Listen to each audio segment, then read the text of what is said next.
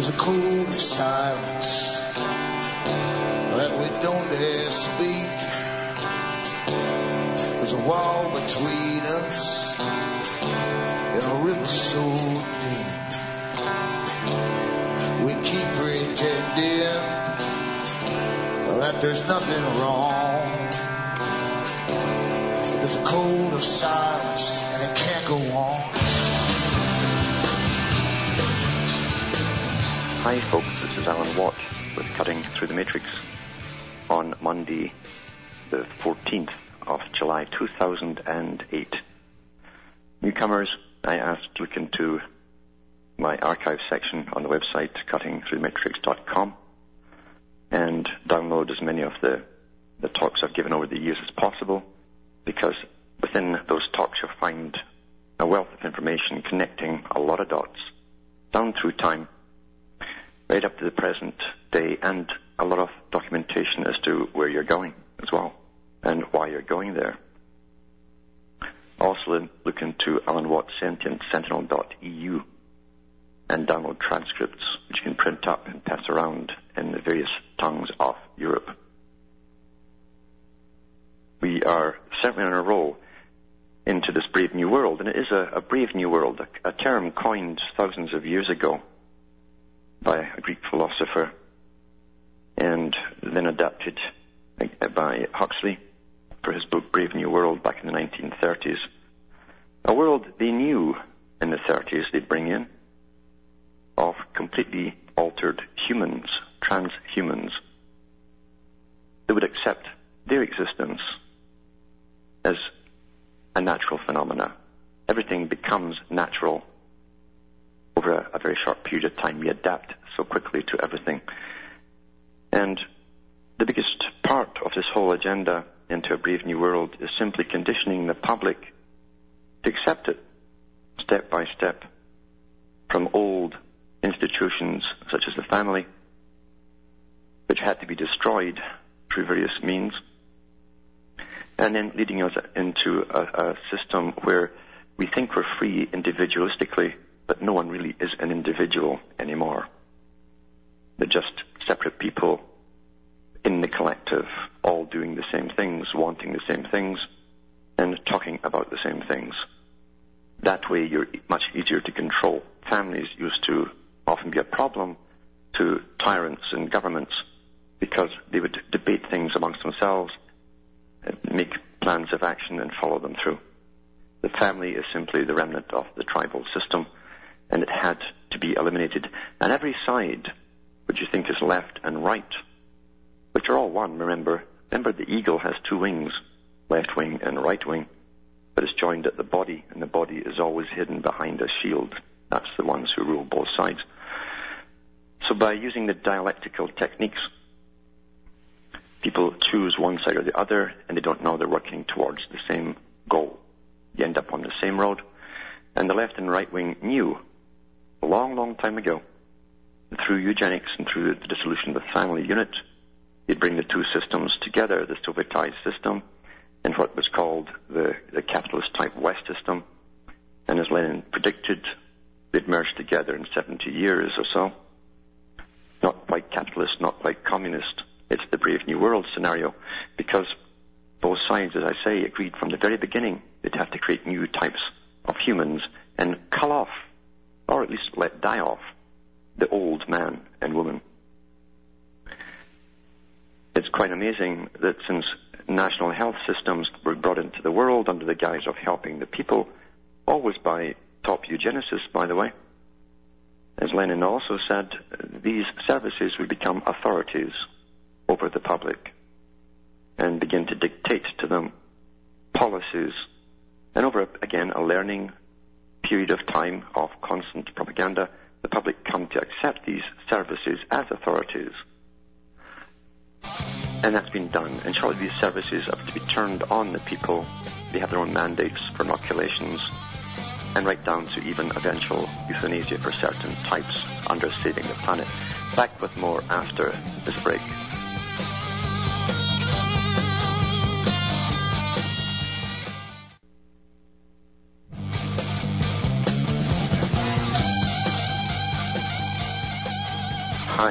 Alan Watt, and this is Cutting Through the Matrix.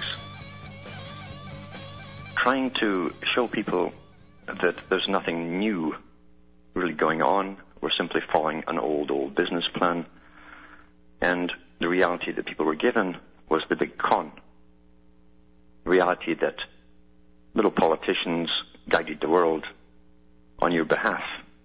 And they were there on your sufferance, basically when all this time a super government already existed with vast tentacles going around every country, with people at top places in every country, very rich people, foundations, with the same agenda, working upon the population through propaganda, media, and so on, and forming non-governmental organizations, this wonderful myriad of groups that somehow strangely got acceptance by all major governments, even though they don't represent the people, although that's what they claim they do.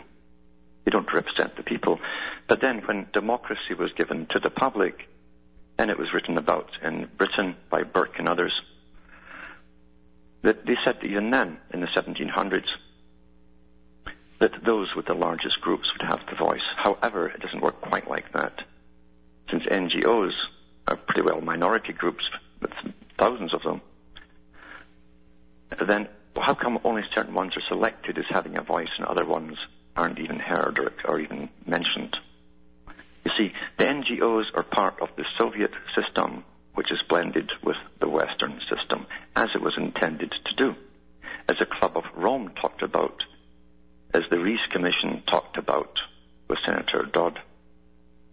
The whole point was to merge the Soviet system. Soviet means rule by councils. And the NGO system was alive and well all through the Soviet era, pretending to speak on behalf of each part of society. The only difference being was that the, the Politburo openly put the leader for that NGO. An NGO group would then say, we demand the government pass this law for this reason. And the government was only so happy to do so. This is how the game worked. And it worked the same way in the West. Exactly the same way in the West. Otherwise, in a true democracy, every citizen would get an invitation to go to the big global meetings that affect them. Every one of these global meetings to do with environment or whatever, whatever else they're using, and the environment is to be the big stick according to the Club of Rome. They they were the guys who dreamed up this whole idea of global warming and man as a problem. The same old eugenicists uh, funding them, the big foundations. And the, the, they turn up, the NGOs turn up at the global meetings in very exotic places across the planet. You couldn't afford to get, get there. And they have a voice pretending to speak for the people of planet Earth. And as you all know, you've all voted to have your rights taken away, obviously, since these people speak for you. Another little key to the fact you're already global is the fact that media always, when it picks a certain subject, goes into action across the planet in every newspaper at the same time on the same topics with different writers. And this is from the BBC on the big new religion, you know, the, this, this greening religion oh, going with the Green Party as well, no doubt. The same thing that Mr. Gorbachev talked about creating a, a form of earth worship. That's what he meant by it. And like all forms of religion, it has its high priests, who are very holy people, closer to their deity than we little peasants could ever be. From the BBC News on, this was uh, Friday 6th of January 2006, by Chris Rapley. The global population is higher than the Earth can sustain, argues a director of the British Antarctic Survey in the first of a series of environmental opinion pieces on the BBC. This BBC News website entitled The Green Room. Now this is ongoing now. Years ago I said when all this started, the hardest thing to do will be to hold on to your sanity as we go through the changes you're going to experience if you're conscious those living in the ignorance of, or bliss of ignorance, uh, won't notice anything. They'll just draft into it quite, quite like a, a mosquito coming through the door and uh, blown in by the wind. So solving environmental problems such as climate change is going to be impossible without tackling the issue, he says. This is a pure propaganda piece, you see. 10,000 delegates attended the recent Montreal summit on the control of carbon emissions beyond Kyoto. You see, they put something on the books that give you a vague idea of something going on called Kyoto about environment. And once it's on the books, they expand it. That's how all laws work. This is beyond Kyoto. This is, that's a lot of people. The conference organization must have been daunting. And just imagine arranging the hotel accommodation and restaurant facilities and dealing with additional human generated waste. This is a, a little bit of humor before they give you the propaganda. Imagine the carbon and nitrogen emissions from the associated air travel. The 40 or more decisions made were announced as an historic success. Supposing this proves to be so, will it be sufficient to secure an acceptable quality of life for the generations to come? Then they go into the propaganda here.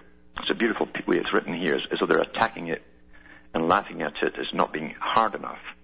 And then they come out with what they should be doing. Just what about the myriad other planetary scale human impacts? For example, on land cover, the water cycle, the health of ecosystems, and biodiversity. What about the release of other chemicals into the environment? The massive transport and mixing of biological material worldwide, and our unsustainable consumption of resources. All these little buzzwords. All of these effects interconnect and add up to the collective footprint of humankind on our planet's life support system. The consequences extend to the ends of the Earth. Recall the hole in the ozone layer over the Antarctic, which only NASA could see. And each as is as difficult to predict and as challenging to deal with as the link between carbon emissions and climate. It would surely be impractical and almost certainly ineffective to assemble 10,000 delegates to address each one of these issues, and especially to do so in the necessary joined up way. And in particular, what about the next 76 million annual rise in the world's population?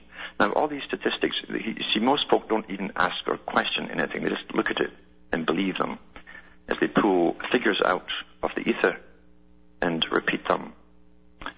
The next 76 million annual rise in the world's population, which currently stands about 6.5 billion, more than twice what it was in 1960, and which is heading towards 8 billion or so by mid-century. That's an annual increase of seven, they, they love this nonsense, 7,500 times the number of delegates in Montreal. This guy's got a calculator. Imagine organizing accommodation, feeding arrangements, blah, blah, blah, blah. Water, communications, waste disposal for a number of people slightly larger than the population of the UK, and doing it each year, year on year for the foreseeable future. Then he, goes on to steps to utopia. Now remember that word is a Masonic word. It goes back to what they call a golden age. Now they call it utopia. And it's really taken from More's Utopia. You should read that one too. Very interesting. Written about around the same time as The New Atlantis by Bacon.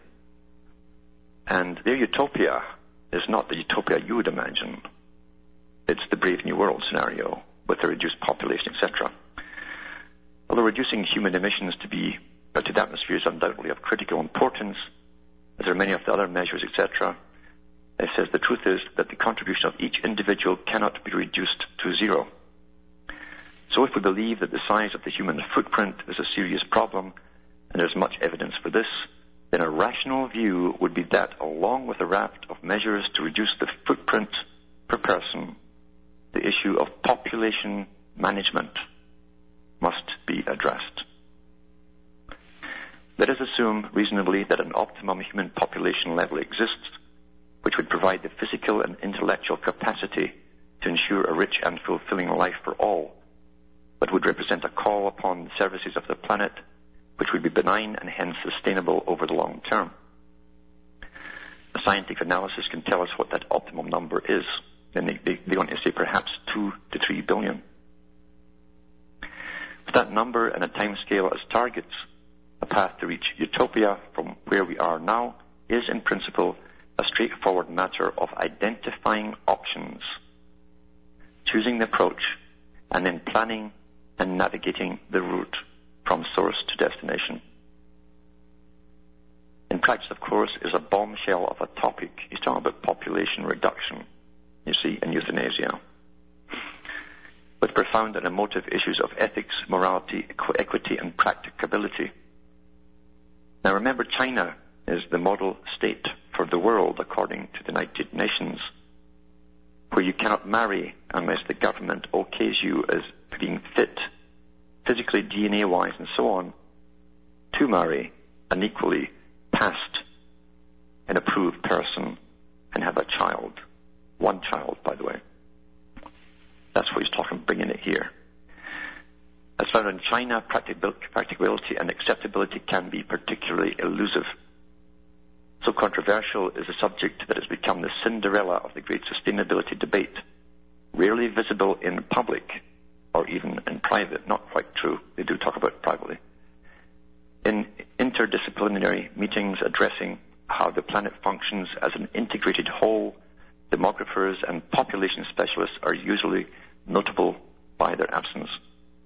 Rare indeed are the opportunities for religious leaders, philosophers, moralists, and policymakers, politicians, and indeed the global public to debate the trajectory of the world's human population in the context of its stress on the Earth system and to decide what might be done. Unless this, this changes, summits such as that Montreal, which addressed part of it, and then he goes on to say, will be of no particular use.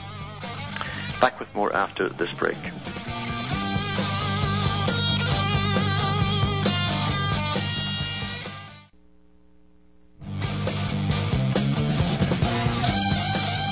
Hi folks, I'm Alan Watt and we're cutting through the matrix.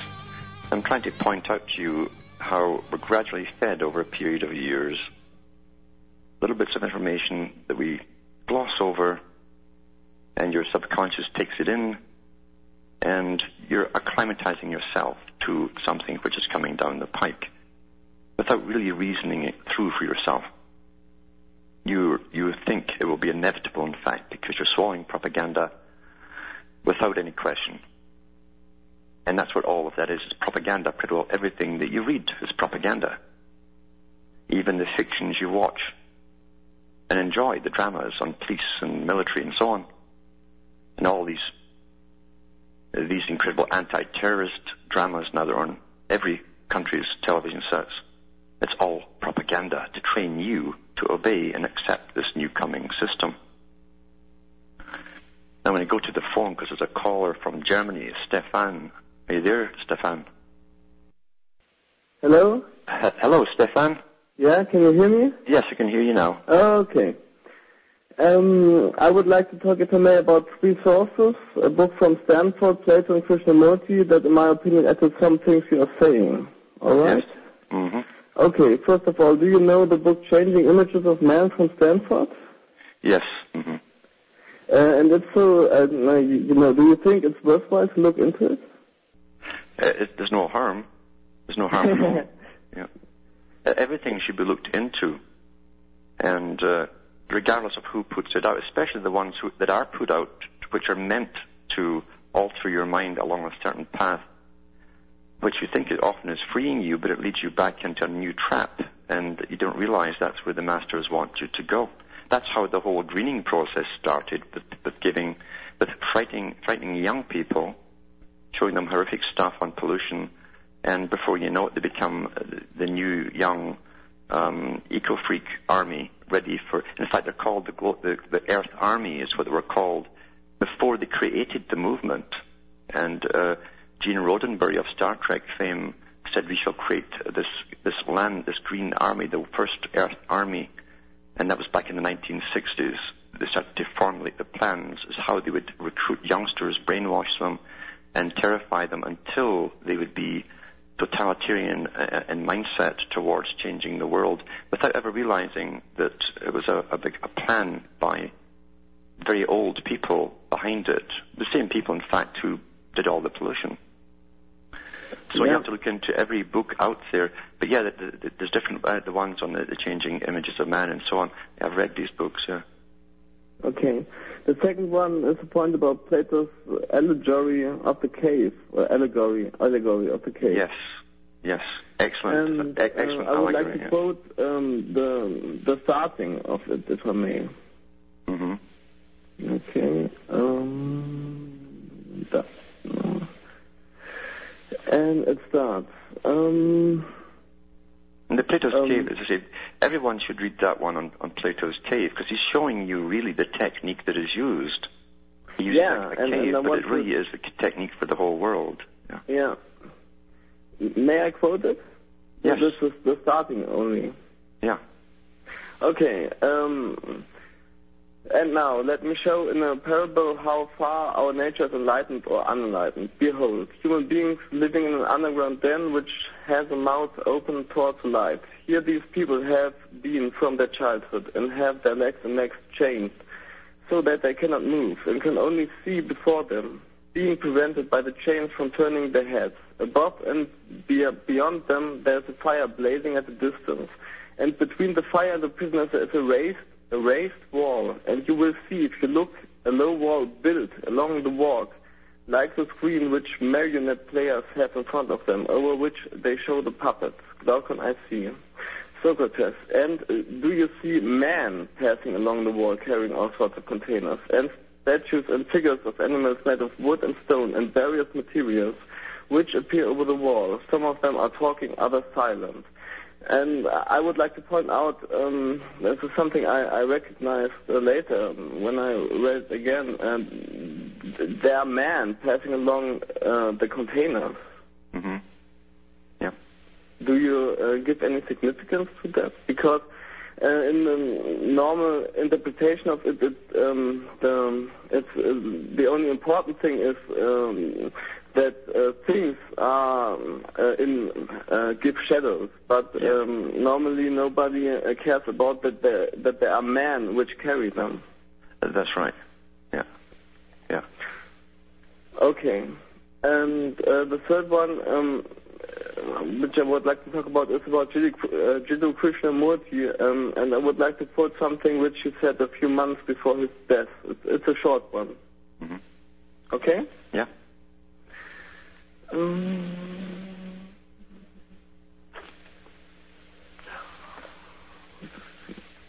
ah, yeah.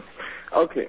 Um, this is uh, from Brockwood Park. Uh, it's, it's a talk from him uh, September 1st, 1985. He died in, in February 1986. The computer is something extraordinary. It is going to probably take over, over our lives. That is probably the new industry. The computer will shape our lives. It is already doing it quietly, slowly. We are unaware of it. We have talked to a great many of these experts, computer experts, who are building it. They are not concerned with what happens to the human brain. You understand my question? They are concerned with creating it, are not creating building it. That's a better word. Mm-hmm. When a computer takes over our lives, what happens to our brains? They are better, far quicker, so rapid. In a second, they will tell you a thousand memories. So when they take over, what is going to happen to our brains? Yeah, hold, hold on a second, uh, Stefan, and we'll finish this after this break. Yeah. You're listening to the Republic Broadcasting Network. Because you can handle the truth.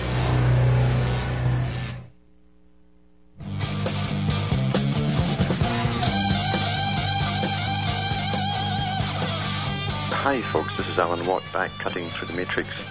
And do we still have Stefan on the phone? Yes. um, Yes, you were quoting from Krishnamurti there uh, about the computer, one of his last works. Yes, um, and um, it, it, uh, only a short thing. Also, he says, um, will they gradually wither or be throughout, uh, throughout, truly employed in amusement, in, in, in entertainment? Please face all this for God's sake. This is happening. So I just wanted to this because you said that that uh, no uh, religious person um, talks about these subjects. Yes. hmm Yeah. And uh, I think Krishnamurti did in, in his uh, last year. Yes, I read that uh, that article. In fact, on when you talked about the computer, and there's no doubt about it. The computer is an essential tool to bring in this complete new world system, and every subpart of the system. They could not do it without without the computer's aid, And once again, they need the public's aid to adapt to the computer and become addicted to it. And in fact, most folk today think they could never do without it. And unfortunately, it's um, it's it, it's it brings us in to a pre-planned system, a next step. Uh, so, yeah, the computer um, is a cold machine. It's a cold machine that's programmed by others. Uh, once they interface it with the human brain, in fact, which they've talked about, I mean, this is in the open. And the Defense Department uh, were working on that many years ago, which means I'm sure they can do it quite easily. It's a matter of getting us used to the idea. Then you will no longer be you either. Someone else programs you. You don't make the program. Whoever makes the program is the king. And this is going to happen, unfortunately. It's for a plan. It's not random. It's not random. Yeah. Yeah. I know. I, I just wanted to to to add uh, to to what you're saying because I think that um, everything I can uh, check what you say is true. Yes. hmm Well, thanks. Thanks for calling, Yeah, I appreciate it. Thanks. Banner. And we've got Paul from New York there. There, Paul? Okay, is Daniel there? Is Daniel on Yeah. phone? Yeah, I'm here. I'm here, Al. Yeah. Okay, go ahead. Yeah, a couple weeks ago you had a guy talking about, um, he asked you if you were a born again Christian, and you said, I'm not a Christian in the cultural sense, or you didn't even say you were a Christian. You were just, you just said, not in the, in, not uh, what you would think as cultural Christianity. I was wondering if we could shed some more light on that. Were you basically saying that, you know, that you can believe in, in the things that Christians believe in just without all the indoctrination? I, don't think you'd even have to. Uh, if you understand that what's in Christianity was was eternal before Jesus Christ. Yeah. And uh, in other words, if you go into any truth, you'll always come along the same truths. They cannot be different truths. Exactly. That's exactly what I'm talking about. Like, like me, I was raised, I was raised Catholic, you know, and I, I don't necessarily keep the faith anymore, but I, I, I do believe that there was a lot of truth there. Yes. And- oh, there's eternal and- truth. There, see, there's, there are fundamental laws in this world that that, that whether we like it or not, you, you can't break Yeah. without suffering. And um, either you will suffer or someone else will suffer. For everything we do, there's a consequence in the world. And that's what the elite call it themselves in high masonry. For every action, there's an equal and opposite reaction. That there's no such thing as a free ride anywhere. And Yeah. uh, in this age where we're taught to uh, do your own thing, which is a joke, since no one is really doing their own thing, they're doing what's been pushed at, them. Um, Exactly. There are consequences. However, those that run the world know what the consequences will be. They use those consequences uh, and then show us how to cope with them. Here's the answer to that.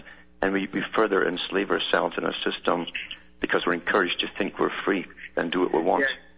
Yeah, because Yeah. the- I mean, I, I have, I've come, I've come through stages of my awakening and, and through my understanding, but I, the, the way that I feel comfortable th- through prayer and, and to, through to reaching that higher, you know, whatever it is out there, Mhm. I, I find it through through the religion that I was raised in. hmm You know, um, I, not to Yeah. say that I'm entirely indoctrinated, but I think I know better.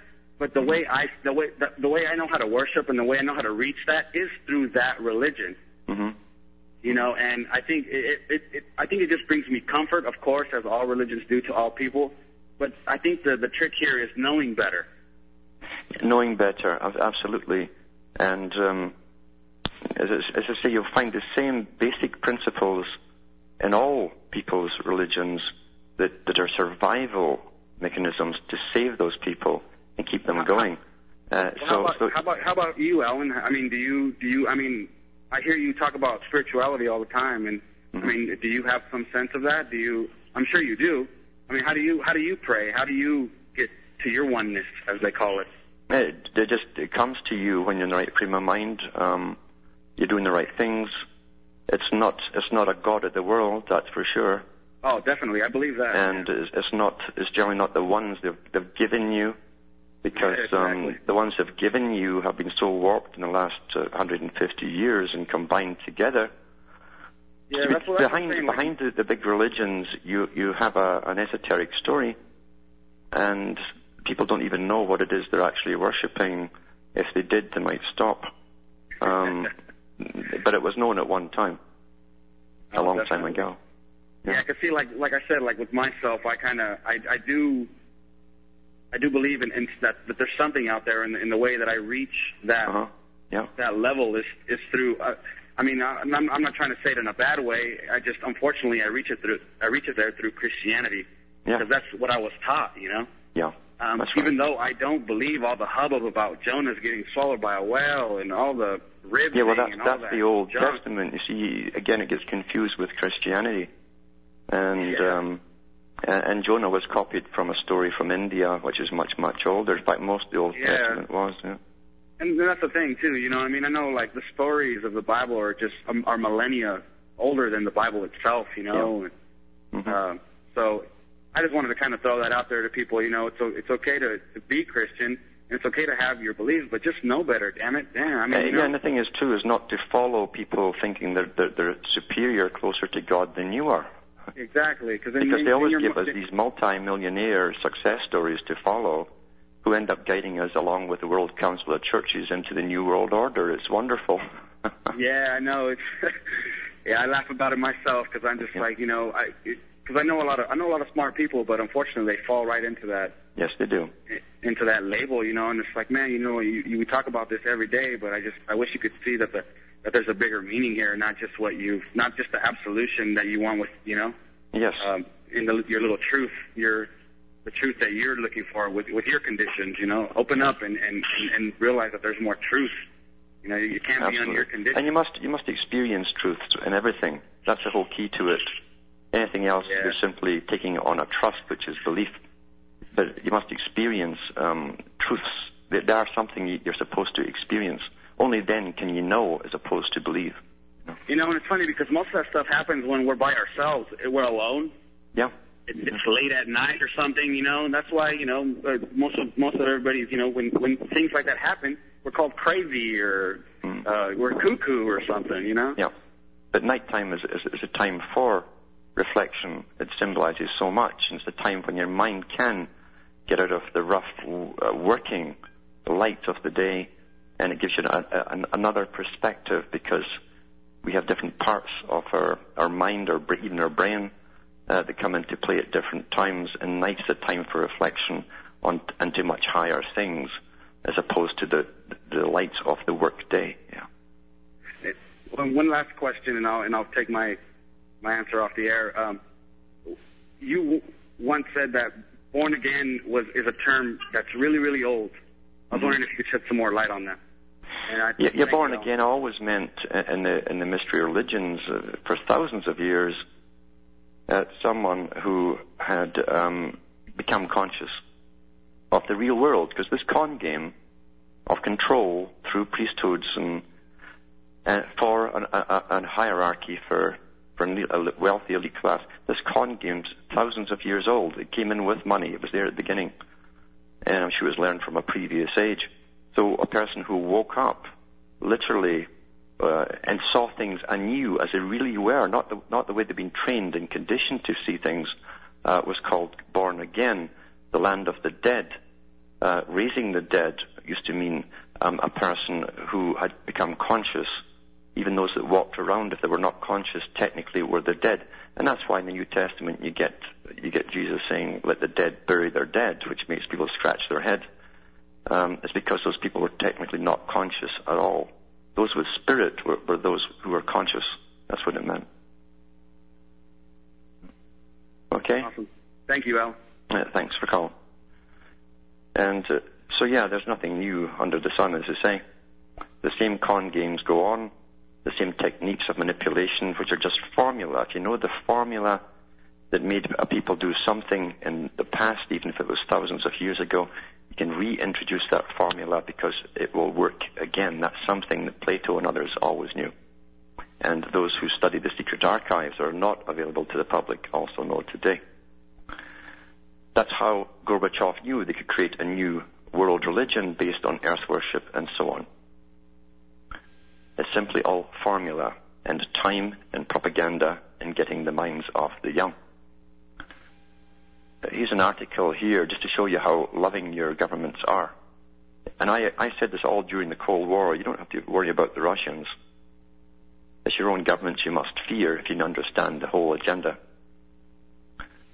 And this was from The Observer, Sunday, April 21st, 2002. It says the Ministry of Defence turned large parts of the country, that's Britain, into a giant laboratory to conduct a series of secret germ warfare tests on the public. The government report just released provided for the first time a comprehensive official history of Britain's biological weapons trials between 1940 and 1979. Many of these tests involved releasing potentially dangerous chemicals and microorganisms over vast swaths of the population without the public being told. Well, why should you tell the public, eh? While details of some secret trials have emerged in recent years, the 60-page report reveals new information about more than 100 covert experiments the report reveals that military personnel, were briefed to tell any inquisitive inquirer the trials were part of research projects into weather and air pollution. The tests carried out by government scientists at Porton Down were designed to help the Ministry of Defence assess Britain's vulnerability if the Russians were to have released clouds of deadly germs over the country. What a joke. Eh? What a joke. We, will spread germs over Britain, watch the people die and get sick, just to see how the Russians would do it. You see, there was no Cold War. There's no Cold War. They gave themselves permission. They need something, a potential enemy, to do this to their own public. Because this will be used in the future, bringing down the global population. It says here in most cases the trials did not use biological weapons but alternatives which scientists believe would mimic germ warfare and which the MOD claimed were harmless. But families in certain areas of the country of children with birth defects are demanding a public inquiry. One chapter of the report, the fluorescent particle trials, revealed how between 55 and 1963, planes flew from northeast of England to the tip of Cornwall along the south and east west coast, dropping huge amounts of zinc cadmium sulfide on the population and you think they're not doing it today. You know what cadmium is? And the cancer rate shot up. Chemical drifted miles inland. Is fluorescent, uh, fluorescence allowing the spread to be monitored. Another trial using zinc cadmium sulfide generator was towed along a road near Frome in Somerset where it spewed the chemical for an hour. While the government has insisted the chemical is safe, cadmium is recognized as a cause of lung cancer. It's not just a cause, it's one of the leading causes, highly carcinogenic, and during the Second World War was considered by the Allies as a chemical weapon. It was also released off Norfolk by ships and it was blown in across the country. The National Health Service then monitored the people as they got sick, and an umpteen them died, of course. In another chapter, large area coverage trials by the Ministry of Defence describes how between 61 and 1968 more than a million people along the south coast of England from Torquay to the New Forest were exposed to bacteria, including E. coli and Bacillus globigii, which mimics anthrax. These releases came from a military ship, the Ice Whale, anchored off the Dorset coast, which sprayed the microorganisms in a 5 to 10 mile radius.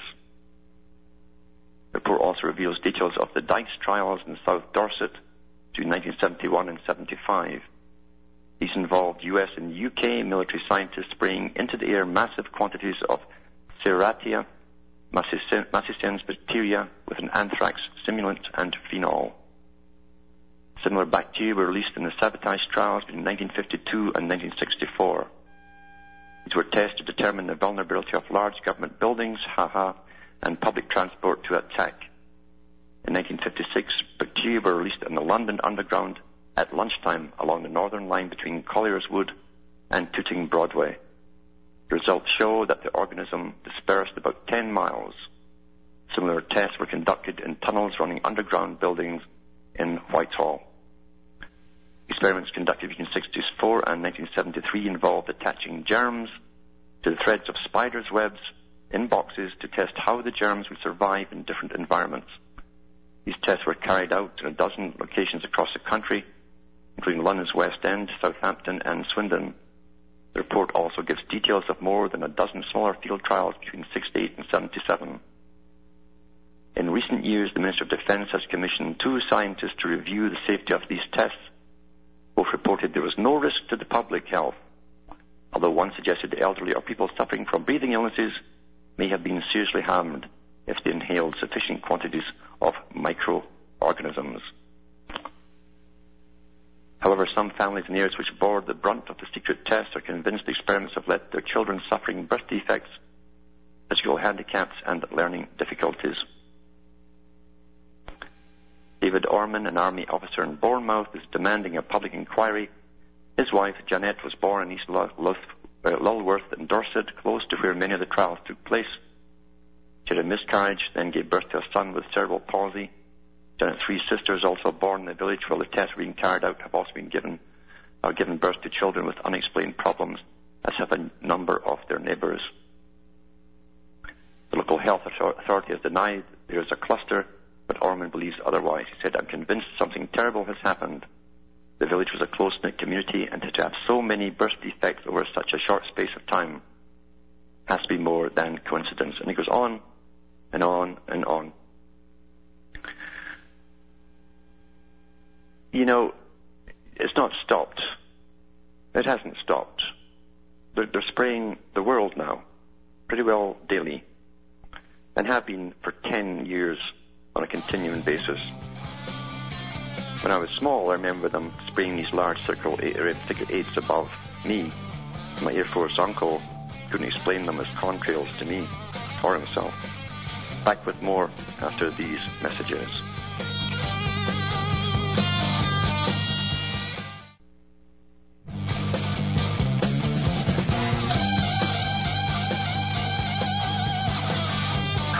I'm Alan Watt, cutting through the matrix.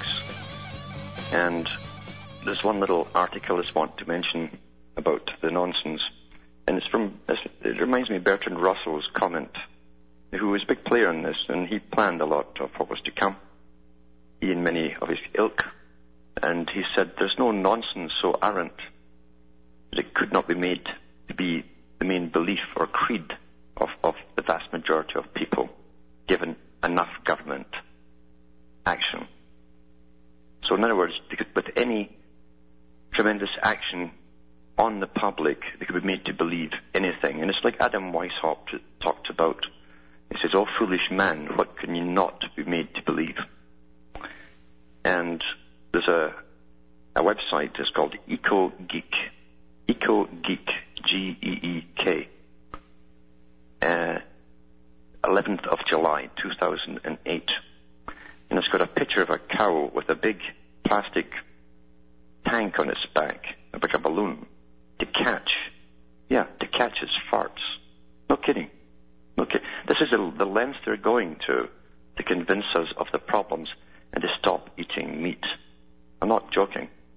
He diddle diddle, the cat and the fiddle, the cow. This will be floated over the moon if this balloon gets any bigger, have a look at this thing and show the kind of stuff that's getting put out there in this madness as they create this new crazy, idiotic religion that we're all supposed to obey. Remember, we're supposed to obey all this, this religion created by nutcases. It's well worth looking at it. That's us, EcoGeek, 11th of July, 2008. And is Lyle still on the phone? Is it Kyle? Hello? Yes, Yes? here, Alan. Okay. Um, I was just going to look up that EcoGeek. Are, are they at least collecting the farts to use for fuel?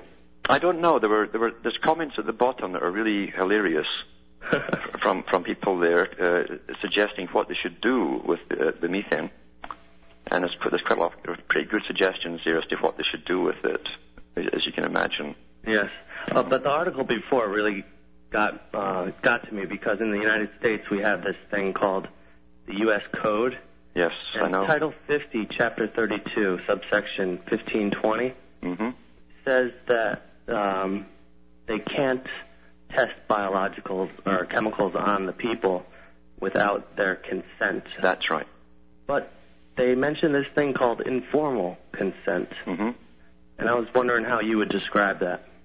Informal is when they give you little clues of it and you don't complain. You, you accept it by, you acquiesce by your silence.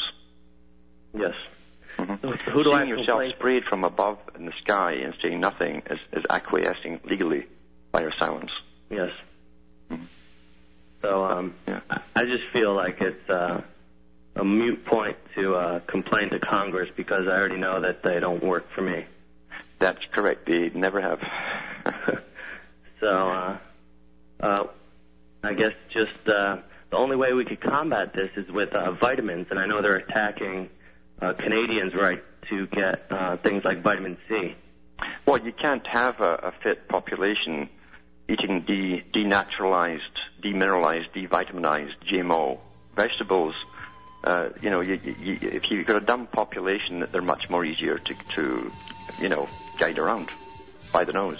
Yeah. That's what it's about. And that's what it's about to do.